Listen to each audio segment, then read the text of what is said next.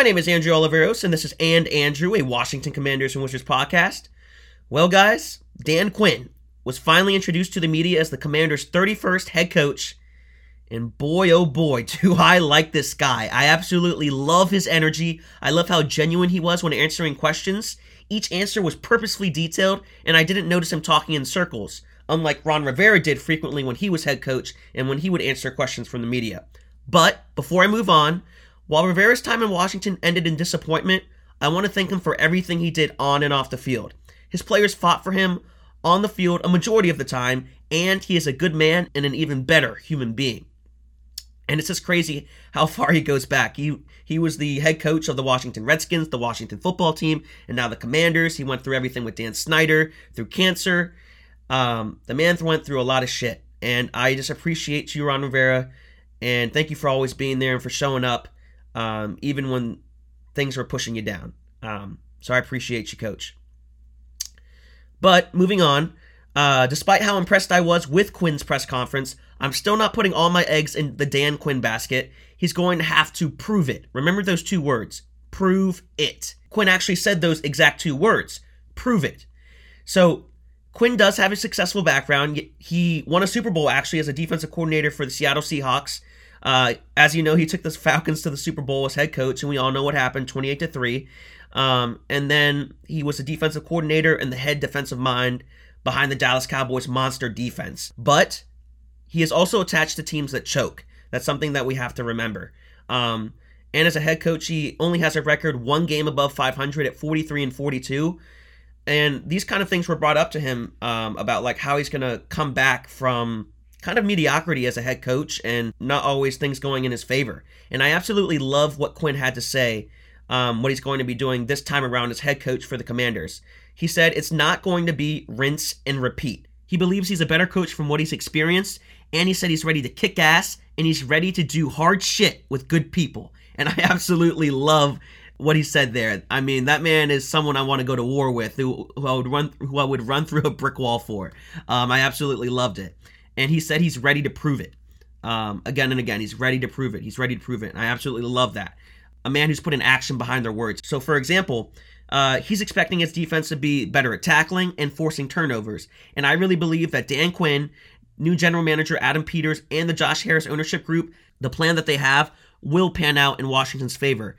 And to be honest, I got goosebumps when Quinn, Peters, and Josh Harris were going back and forth talking about the collaboration that's happening between them and how that will continue.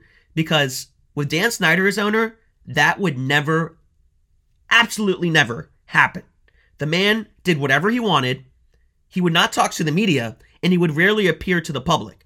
So seeing everything transpire at the Dan Quinn press conference made me feel for the first time ever that my commanders, my Washington commanders, are an actual functional organization being run by competent leadership, and I couldn't be any happier. It just felt so surreal, and I am super pumped uh, to see what Dan Quinn and company can do. As for the Commanders' OC and DC hires, offensive coordinator and defensive coordinator, Cliff Kingsbury was named offensive coordinator and Joe Whitt as defensive coordinator. And I gotta say, right now I do like the hires. I'm very interested to see how Kingsbury connects with whoever Washington goes with at QB. Cliff most recently worked at USC as a senior offensive analyst with some QB who you might know at USC, Caleb Williams, the projected number one pick in the NFL draft this year, who you know would be great to have, by the way. And so not only Caleb Williams has he worked with, he's worked with Kyler Murray when he was head coach for the Arizona Cardinals. That stint didn't go super well, but there were sparks and positives when he was in Arizona. Um, so there's stuff to work with there. And then uh, he was the head coach at Texas Tech, his quarterback, Patrick Mahomes. So you might say he has a special relationship with quarterbacks, and I absolutely love to have that with an offensive coordinator. Um, and actually, most recently, Mahomes was at media day for the Super Bowl this year. As you know, Kansas City Chiefs and the San Francisco 49ers are going to going up against each other in Las Vegas for the Super Bowl this season. And uh, Mahomes had only good things to say about Kingsbury. I am a little worried about how poorly Kingsbury's tenure ended with the Cardinals. He went 28, 37, and 1 in four seasons with the Cardinals. His best season was 11 and 6, but the other three seasons ended at 8 and 8, 5 and 10, and his last year was 4 and 13. So, not super great but I hope he can be somewhat of a quarterback whisperer to whoever starts at quarterback and just the quarterback room in general for Washington next season and many, many years to come. And I have to say, This guy cannot be that bad after Magic Johnson, part of the ownership group of the Washington Commanders, went out of his way to get Cliff Kingsbury, according to reports. So, this is Magic Johnson, who has a phenomenal track record, um, not only as an athlete on the court, but also as a front office member with the Lakers and the Dodgers. So, this man knows what he's doing. And if he sees something special with Cliff Kingsbury, there's something special there. You trust one of the greatest players of all time, one of the be- best minds in front office of all time. So, very excited to see what Cliff Kingsbury does. As for Joe Whitt, he's the defensive coordinator now for the Washington Commanders. And I will gladly take, so he comes from Dan Quinn's defensive staff in Dallas, and I will gladly take anyone from that staff in Dallas because, yes, as you know, do not like the Cowboys. I will never like the Cowboys because I'm a Commanders fan, a Washington fan, but I got to put respect where it is, and uh, there I got to give respect to the Dallas Cowboys defense. They are a phenomenal unit. During his time there with Dallas, uh, Whitt was the secondary coach and passing game coordinator for the Cowboys.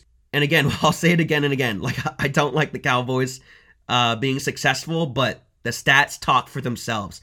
This season, Whitt helped lead Dallas's defense to top 10 in picks with 17 interceptions and the fifth best in yards allowed.